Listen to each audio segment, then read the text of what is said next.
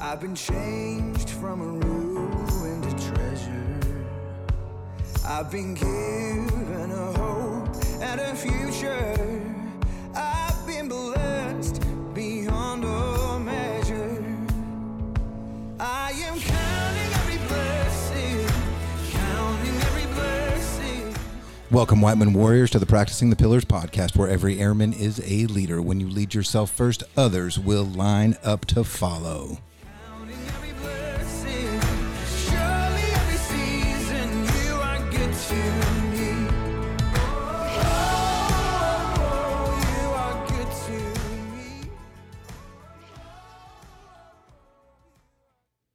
What is up, Whiteman Warriors? This is Chaplain Captain Graham Bailey. I am joined by the Bo- 509th Bomb Wing MRT Tech Sergeant Kim Desalus and the man, the myth, the legend, the incomparable from the 509 Muns Squadron, Lieutenant Parker Hammond, also known as Blue Eyes.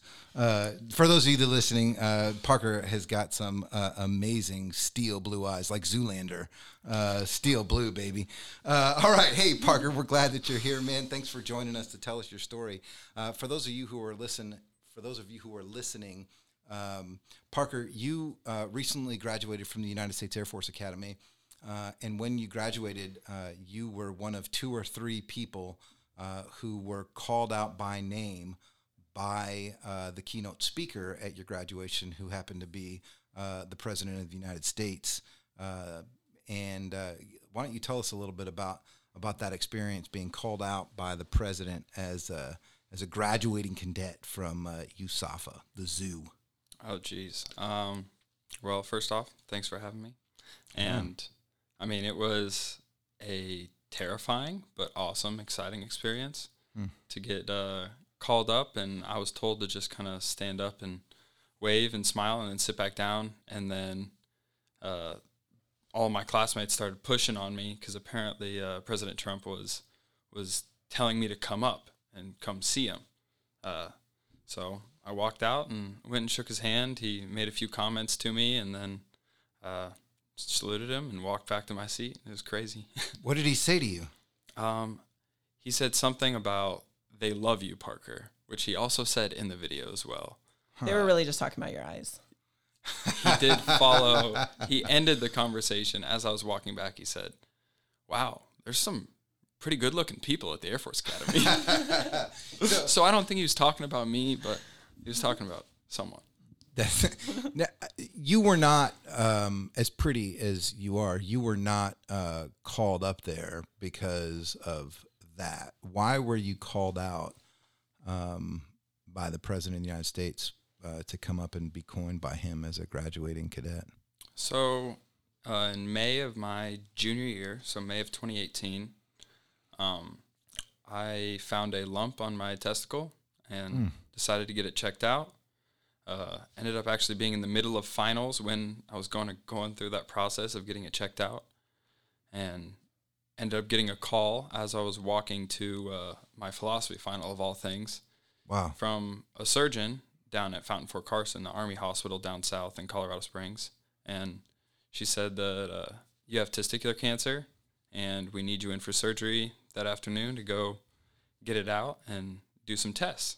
So Hold on, hold on, time out. Like you're walking to your exam in philosophy, which is like a the mean the meaning of life class. Yep. Right? You're going to like be tested on how well you understand the meaning of life or how well uh, really ancient old dead dudes understood the meaning of life, right?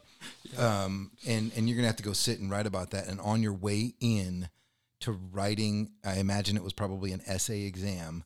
To writing about the meaning of life, you get you get told you have testicular cancer, um, and it's and it requires immediate surgery, which means it's significant and severe. Did you take your test? I did not. So uh, I was a little rattled to say the least, and um, at the time, emotionally, like didn't really deal with it at all. I was just like, oh well, uh, I need to go do this thing. It's just like another box to check. So I went and talked to my teacher, um, and he actually helped me out a lot. He called uh, my, I think it was engineering mechanics teacher as well, and called him, and they both decided to not give me the final. and so that I could go have surgery. So On your I'm not entirely sure which one was the better Yeah. option. Did you have to make it up later though? uh, I actually didn't. So well, I have to choose between a philosophy exam and having my private parts cut open. yeah, I'd probably choose the ethic. I'd pick the essay. I'd pick the essay. Yeah, dude. Okay, I digress. Yeah. But yeah, so that happened, and I didn't take, didn't end up taking the final. I ended up meeting with my philosophy teacher a bunch um, the next year, just to sit down and kind of redo the class, pretty much. So that wasn't the fun part, but um, yeah. So I went and had surgery. Uh, they originally told me that it was stage one, and that I was good to go. Um, that the the cancer was localized and uh, hadn't spread throughout the rest of my body, so they were going to do another follow up test in a couple weeks and, you know, go home, recover, heal. And uh, about two weeks later, I got a call. I was actually in, this time I was in uh, my powered flight class. So I had just gotten back from a flight. And uh, they said that they re looked at the scans and that it was stage three. So that it, the cancer had spread all the way into my lymph nodes and um, had spread up to my collarbone. So it's a pretty long distance. That's a far. that's a long way to travel. Yeah. hmm Uh, so it had it had infected um, a few of my lymph nodes all the way, kind of all the way up through that process. So And stage three is the worst. uh, there there is a stage four, but that's pretty much terminal. Terminal. With, Okay. With that, so oh, terminal means stage four. You people usually refer to stage four as terminal. yeah. Got it. Okay. So um, stage three wasn't the best option, right? That I could hear, especially going from them originally telling me stage one. So uh, kind of took that, and they gave me two options between either having a, surgery to remove all of my lymph nodes, and you know hope for the best, and then maybe if they got it all, we I wouldn't have to do chemo. Um, but if they didn't get it all, then I'd have to do chemo anyways. Or they could just send me into an aggressive uh, chemo regimen. Um, pretty Do much as lymph soon nodes as I grow could. back? No, I don't believe. No, they're They just do not. gone. But they they're pretty important in like fighting. Um, I believe like fighting bacteria Yeah. and like other Yeah. diseases and viruses. They help Yeah. make up like a lot of your immune Your system. immune system, That's yeah, what I'm Um, and they don't come back. So you could lose basically a major part of your immune system forever, Yeah. or do chemo. Mhm. Wow. It's a tough decision. And if I had to choose between making that choice and finishing powered flight, I'd pick powered flight. Yeah. Yeah. I was having a blast up until Yeah. like they tossed that on me. it's all fun and games until your lymph nodes get cut out. Yeah. Yeah. But- so what did so what did you do? Um, I ended up choosing the chemo option. Uh, having the possibility of chemo in the long run sounded horrible, and um, I had already had a bunch of surgeries between the surgery that I most recently had and and some other stuff that was football related. So I You were an athlete. I was Okay. Wow. You So- played for uh, the I was academy, recruited. correct? Yeah, I was recruited at the Air Force Academy to go play. Um, so I played my first couple of years. Had two hip reconstructive surgeries. Tore both my MCLs, and then broke my wrist as well. And at that point, I kind of was like, you know, maybe this isn't really the best thing for me from a physical standpoint. Little did I know my body was actually going to get worse. Yeah. So, Yeah. Yeah. So you quit playing football. What position did you play? uh, I played left tackle, so offensive line. Oh. So I was a big boy. Yeah, yeah, you've lost a lot of tonnage since you were left tackle. Yeah, yeah. So I imagine that probably that process of getting healthy probably wasn't a bad thing when it came time to go to chemo. Yeah. So, uh, I mean, I felt like I was in the best shape of my life leading into it, which which helped a lot with with both how I think I handled the chemo um, and just my recovery afterwards as well, um, and just how well my body was able to fight. Because, I mean, I was sitting in sitting in the chemotherapy room in the oncology department with a bunch of you know 50 60 year old people and so my body was able to fight back a lot better than you know somebody who's who's more elderly So what was that like going through chemo? um it wasn't fun uh, Were you at school? Did you stay at? so i got timed uh, the timing really was was a massive blessing and as weird as that sounds uh, it was the end of my junior year so i was leading into summer Um, so I did nine weeks of chemo, did the most aggressive chemo regimen that they could give me. Um, and so I did did that, and I missed about a month and a half of school, um, and then decided that uh, I was going to go back to school and, and try and fight to to graduate and fight to get back to school on time and be there with with my friends on the on the graduation floor. And there was some concern, right, that you would not be able to graduate or commission in the end. Is that correct? Yeah. So so amidst all of uh, the going through chemo and and the hair falling out and stuff like that, when I first got diagnosed, I got told by the medical folks at the Air Force Academy that I was not going to graduate. Uh, they were not going to let me commission into the Air Force, and that most likely what was going to happen is um, I get kicked out. And so I, I fought against that and tried So to you're talk fighting to, for your life and you're fighting for your uh, Future. your your place in the Air Force at the same time. Yeah. Yes. So yeah, I mean, I fought I fought against all of that, and you know, then they kind of started to sway into okay, we'll let you graduate, you know, whenever that may be, because you're not going to come back to school on time. You're going to take a semester off or a year off, um, and we'll let you graduate, but you're still not going to be able to commission. You're not suit to commission anymore. And again, to that, I was very defiant, to say the least, and and not happy about that. I mean, I wanted to serve. I didn't wear a, a uniform for four years, going to school every day to to not get the opportunity to serve the people around me. So, yeah. Now, was that because they were concerned about like uh, it coming back and affecting you again in the future? Um, yeah, I mean it's it's an investment thing as well, right? So, like you said, if it came back and it affected me again or, you know, stopped me from doing my job, that's money that they're not only putting into uh, my treatment, but also money that they're a job that they're not getting out of me, essentially. So that was kind of the, the argument there and, and kind of what the regulations are, are there for all of that. So you mentioned chemo. You you were out for nine weeks um, over the summer, and then a, another month and a half, right? Uh, before you went back to school, um, you didn't. You went back home and with your family during that time. So I was again, like I said, like this is another massive blessing. Uh, I was from Colorado Springs, so my family was just across the highway from school. Um, so I was able to stay stay with my family throughout the entire process and and have them, both my family and friends, come to chemo sessions with me, which was really really cool um, to be able to have that support system of both my friends at the academy and and my peers.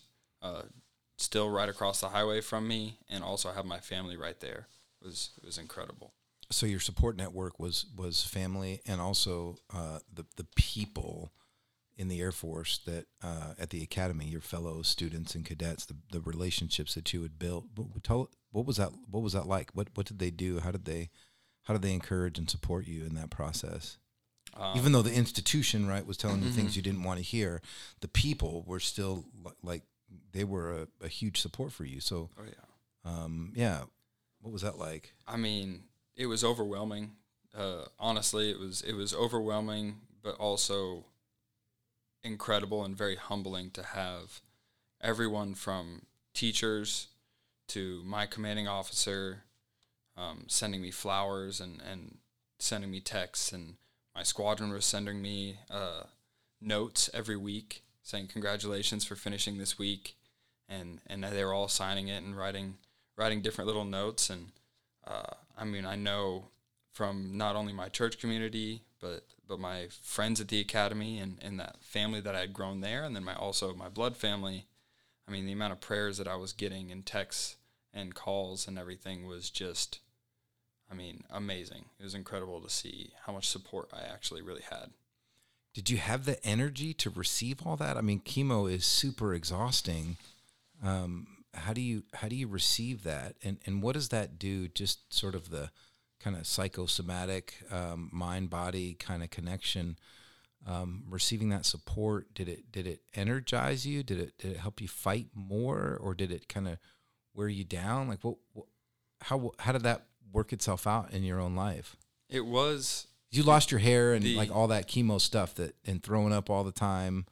Um like it's exhausting. It's brutal. Yeah, I lost about thirty pounds um, after the original Yeah. sixty that I had lost from my playing football weight. So I was down a lot of weight, um, and the hair falling out and all of that. The the chemo drugs and the the drugs that they give you along with that actually make your sleep schedule really messed up. Um, everything from kind of amping you up to the anxiety meds that just they don't really they just kind of make you pass out you know um, so that whole thing was exhausting in itself. And then trying to sit and reply to i mean there was there was times where i had like 150 text messages which is is incredible right? That's a massive uh, support system and i'm very lucky to have that. But it was exhausting to sit down and, and there was i mean sometimes it would take me a week two weeks to actually reply to people just from that aspect of i don't want to talk to anyone you know Yeah. i'm saying the same thing to everyone with slight variations and it's exhausting. But you know then i felt guilty about not appreciating the people who were who were loving on me during all all of this. So at, at some point right you you got through that and then you just like go back to school? Like how what, like what happened? Um, so so I finished chemo. Uh, I believe it was like September third or something like that. It was a, that first week of September is when I finished, and I had been emailing my teachers and talking with my commander about trying to come back to class, and, and what that looked like, um, and whether or not they were going to let me come back to class in the first place. And my teachers were very supportive. Um, for the most part, they were they were absolutely awesome and and were uh, open to having meetings with me by myself because at the time I was I didn't have an immune system. My white blood cells are completely dead, gone. Uh, so I didn't feel comfortable being around four thousand cadets yeah and in a classroom setting where you know, of course, with COVID stuff now, it's it's probably very similar, right? Yeah. But but I didn't feel comfortable being in that setting, so I had one-on-one teachers to kind of introduce myself and get to know uh, all of my teachers, and on top of that, I also felt pretty insecure about being the the skinny, pale, hairless, naked mole rat walking around. couldn't tell now bro you got it you got some nice locks now bro I'll I tell you what. appreciate it. yeah. I'm lucky they came back. yeah they did they came back full they're good man and the stash is outstanding Oh God. yeah Thank you. You're welcome. so you had your teachers. Uh, that, did you did you end up going back into a classroom eventually? Like not just sitting with teachers and doing one on one independent study, but did you end up going back to a class? Eventually, I did. So, some kind of the end of September, so about uh, two months into school, is when I got the all clear from from my doctors based off my blood work um, to say that that I can go back. My immune system is starting to operate um, at least better to some degree, right? So I was able to go back to class uh, end of September, so about two months into school is when I was back around all my people and actually starting to starting to kind of live back in the dorms again. Because for the time being, I was commuting from my house, so I was driving about forty five minutes to get to class Yeah. uh, every morning. What did that What did that feel like going back into class? As by your own kind of admission, the skinny, bald. What else did you say? Naked mole rat. Naked mole mole rat. Naked. Mo- oh man, that's skinny, bald, naked mole rat. Yeah. What was it like? Uh, I mean, did you feel like? Did you feel every eye on you? Did you feel like um, people that knew you didn't know you? Like, did you feel like you were a token? Like, survive? Like, I don't know. Um, I personally would like want people to leave me alone. Yeah. Uh, it was. I felt a little bit of all those things, honestly. So everything from just pure excitement and so much happiness to be to be back in my place, right? Like Mm-hmm. Back back where I wanted to be and back with people. I had missed I had missed so much like having social interactions and seeing smiles and being able to smile about being with my friends. Uh, but for, there was a lot of people that, you know, like walking into class for the first time, you don't miss two months of class at the Air Force Academy. Yeah. Like that's a really big, you know, you don't miss any days of school unless you have like official paperwork saying that you can miss. or cancer. Yeah. Yeah. So walking back in as as the very clearly looking like I had cancer or had just had cancer, um, you get a lot of weird stares Yeah.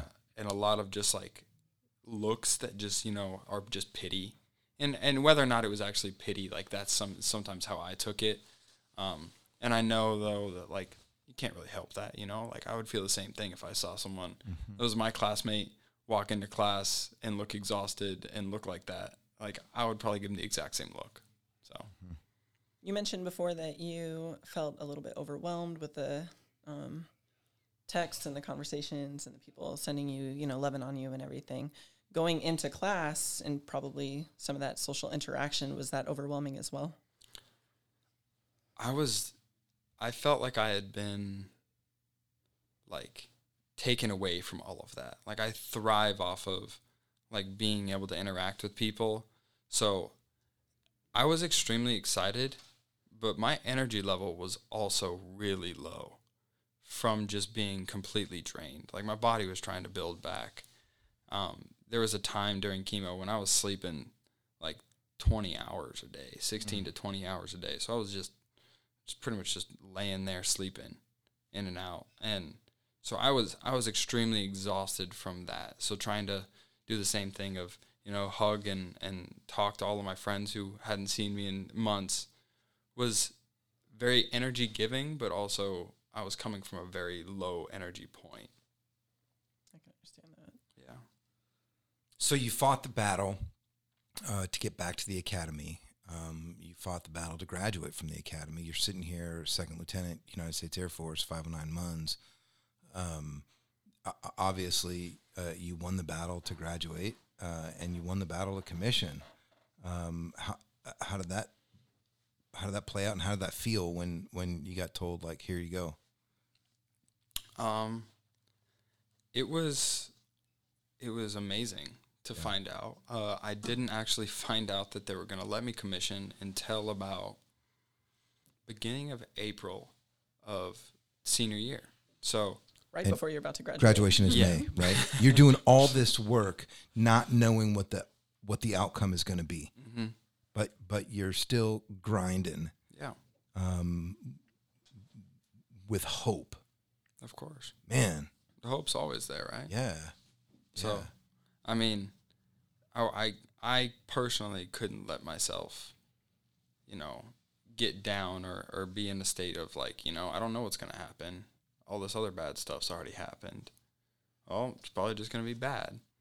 I was gonna show, and if anything, I wanted to, in spite, uh, I wanted to prove that I could do it. Right. I wanted to prove not only to myself, but but to the Air Force and the Air Force Academy, the people that had said that I couldn't. Uh, I wanted to prove that, like, with the help of my friends and and with God's help and and a lot of prayer, like we could we could get through it. We could make it there, and I could finish. So that so that negative kind of feedback that you were receiving, um, telling you you can't, Parker, you cannot do this. That that did not have the impact um, that that that one might think it would have. Of just uh, everybody tells me I can't, so I just figure I can't. Right? That you you you were able to harness that and say, mm, every time you tell me I can't, that makes me try even harder to prove that I can. Mm-hmm. Oh, that's so good, man. That's so good. Because everyone, like, there's always going to be people that say no, yeah, and a lot of people, especially in today's world, like a lot of people, just say no, mm. purely because they don't either. They don't want to put the the effort in to like find out what the actual answer is or, or whatever it may be. People say no, and that is not going to be like at least like for me, like it wasn't going to be a reason to to not try. Mm. against all odds. I'm still amazed at that you went through all of that and you graduated on time with your class. You missed two months of school, but you still graduated on time. You graduated on time. I, yeah, That's amazing. I just that just sunk, like, like, the yeah, emotional impact, the physical impact. I mean, just all of it. yeah. And you still graduated with everybody in your class. That's really cool. It was uh it was a blessing. And I mean, that by no means the fact that that happened to me uh was not necessarily something that that I did by myself, right? Like I mean, everything from like I mentioned like my class and my teachers and my professors and and my family, like the amount of support, the amount of prayers that had been coming from people I knew, people I didn't know, friends of friends, family members of friends mm-hmm. like I'm a firm believer in the power of prayer and and that is something that like I would not have made it on time. I wouldn't have made it to where I am today. Like I wouldn't be here if it wasn't for for everybody else that that helped me through all of that. So you've got this song that we introed with. Uh, it's by Rend Collective, uh, "Counting Every Blessing," and I, I I've just recent I just heard it. This is the first time I heard it, and it's a it's wicked rad. Um, counting every blessing. Uh, I was a ruin, but now I'm a treasure. Um, I just man, that's such a powerful uh, lyric. I, I wonder if you could. I wonder if you could just kind of talk a little bit about um, about why why you picked that song, how that speaks to you, um, and and you've mentioned prayer a few times, right? I I absolutely. Um, I mentioned I'm a chaplain, right? Yeah, I absolutely believe in the power of prayer. Um, and and there've even been there've even been studies done um, about about how prayer kind of functions like psychosomatically, which is really cool stuff. And we don't need to get into that, but yeah, talk about your song um, and why you picked it, and and and how I, I'm really curious about how your faith was functioning in your own life um, as you're encountering this really difficult season, um, and and and how um, and how your faith functions, maybe even now, um, assuming that that's a that that's a, a key component of your own uh, posture of resilience. Yeah. Well, I mean, for starters, I'll start with the song, right? Uh, that is the day that I found out that I was in remission. Um, we had a little family dinner. It was me, my two sisters, and and my mom and dad all huddled up and just big hugs and big smiles all around. You know, it was probably the best day, best news I've ever had in my life. Uh, to find out that I didn't have cancer anymore, and you know, my dad prayed over over dinner and then kind of just requested that that we could just sit in prayer and and listen to a song.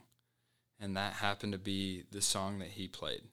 Uh, So I spent the next, you know, three minutes and 55 seconds of the song holding my dad as he was bawling his eyes out. Gosh.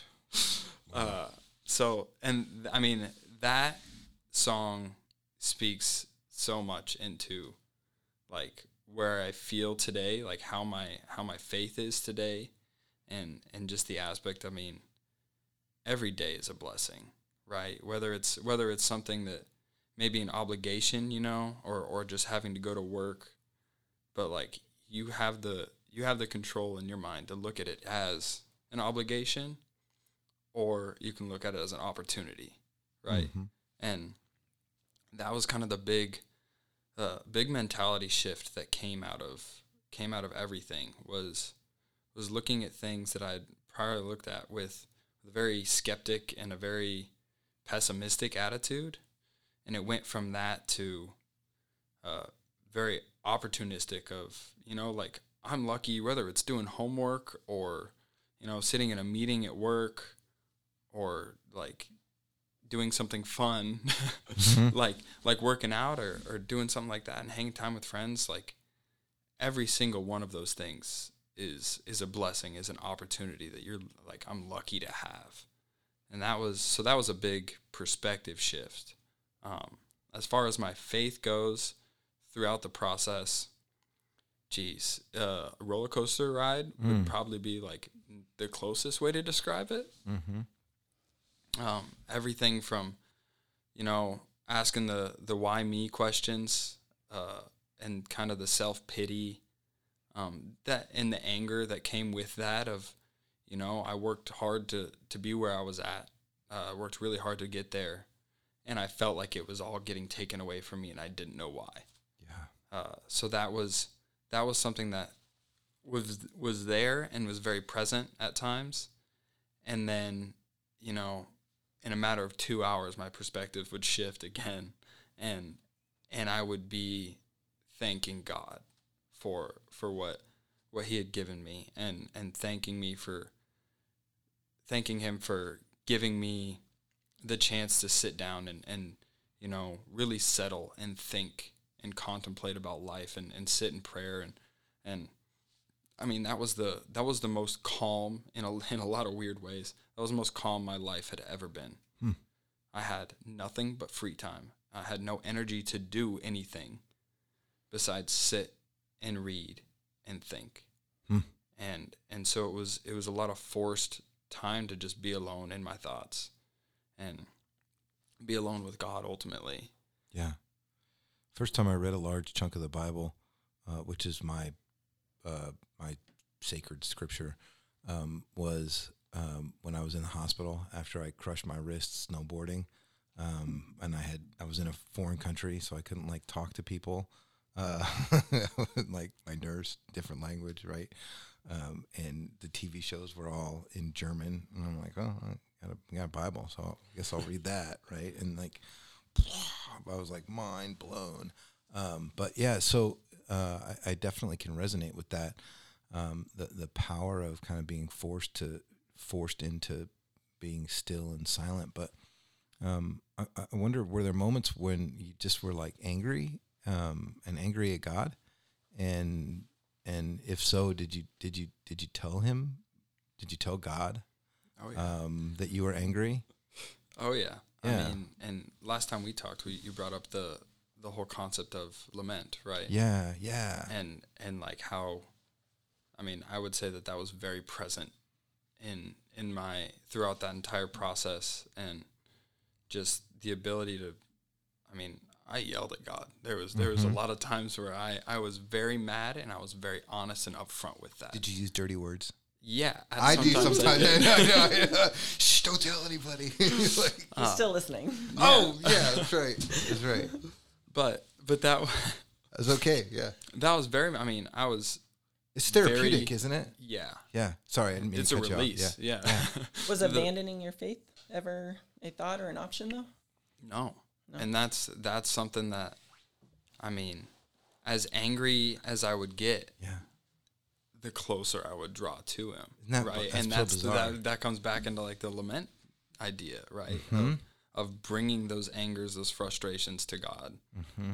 and and being honest and open with them and in that finding a way to trust him more and and finding a way to give that to him and just be like I don't know why you're doing this. I hate that you're doing this. Mm-hmm. I hate everything about this situation right now, but you are still sovereign.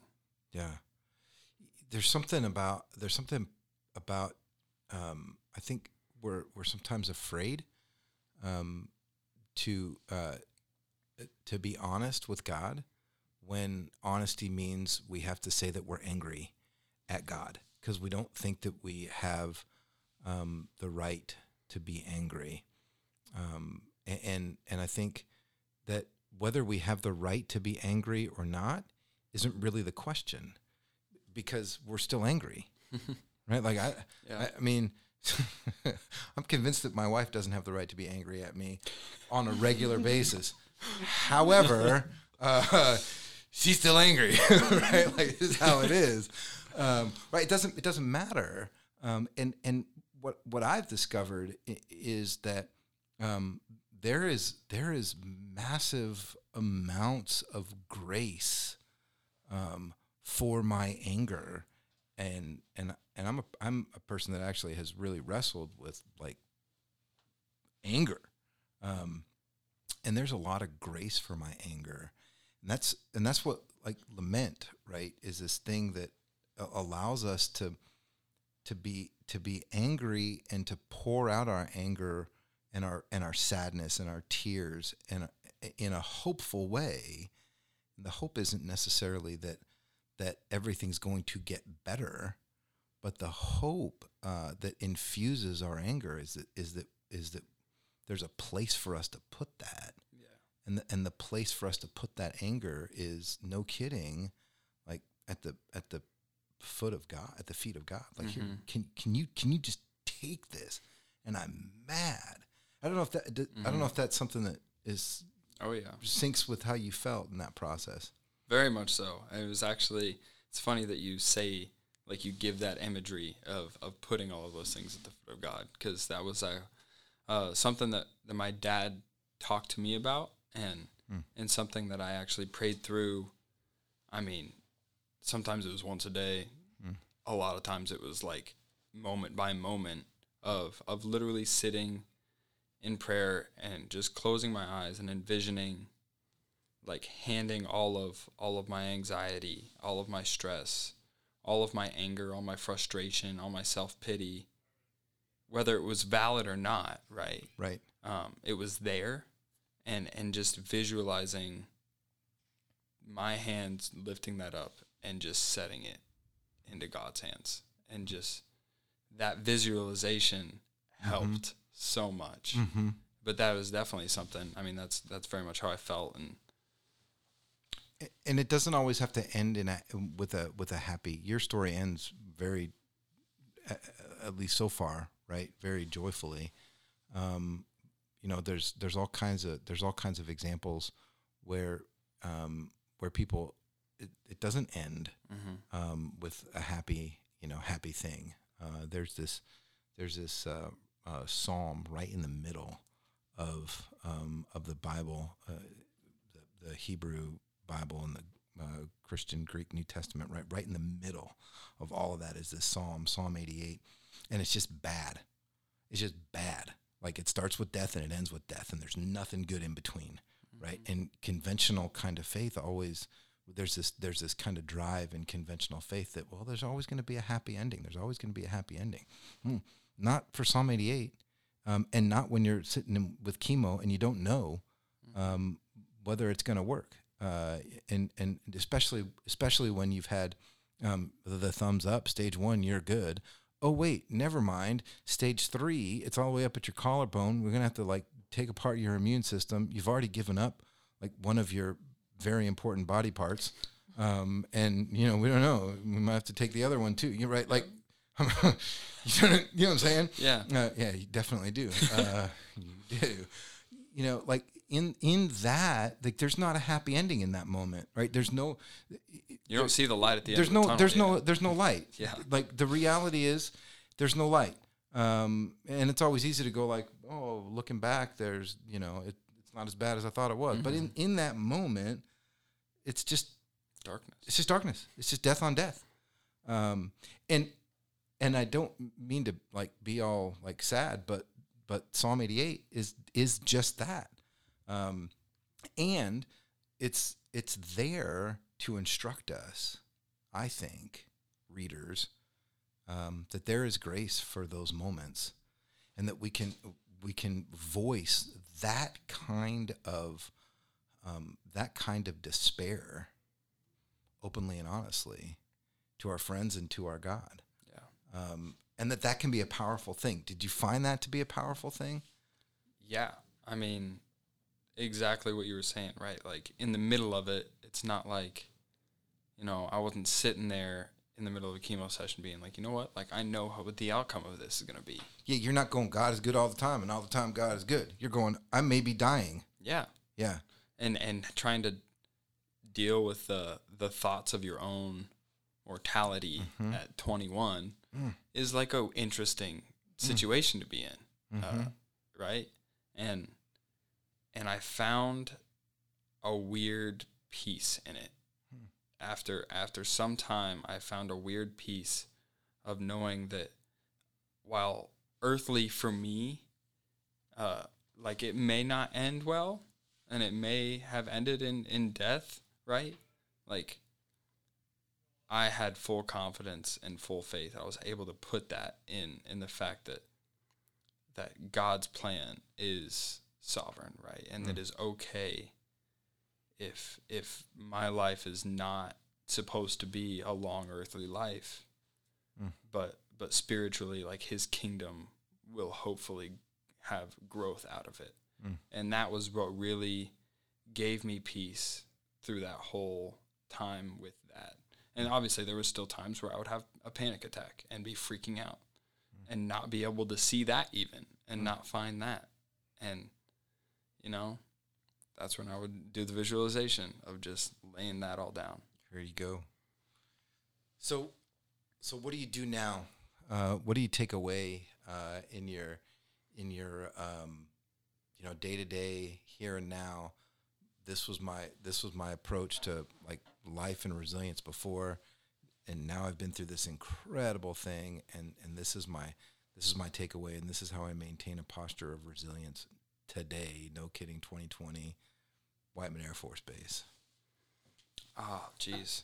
I mean, I don't even remember exactly how I looked at things prior, right? Yeah. Uh, because one, some, I mean, it feels like it's been a long time. It's been less than two years, but, um, I mean, just my the gratitude and the thankfulness of of every day, right? Even the mundane, the ordinary, right? Trying to find beauty in those things and and sometimes it's hard, but acknowledging that it is there and that it's a thought that I need to have is one of the biggest things of of that just can that helps me stay positive throughout, you know, the highs and lows of just everyday life and and the highs and lows of like our society and the like the life that we live today um and just just trying to love everyone around me right? Because you know there's people that my sisters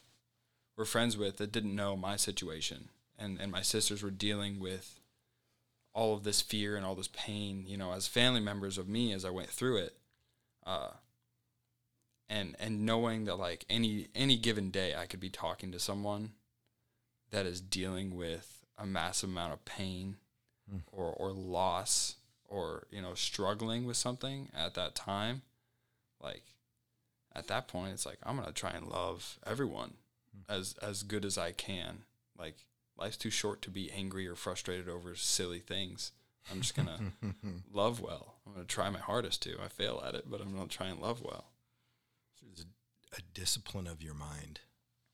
Yeah. To, to, to have a disposition of the heart. You went through this uh, really big experience, right?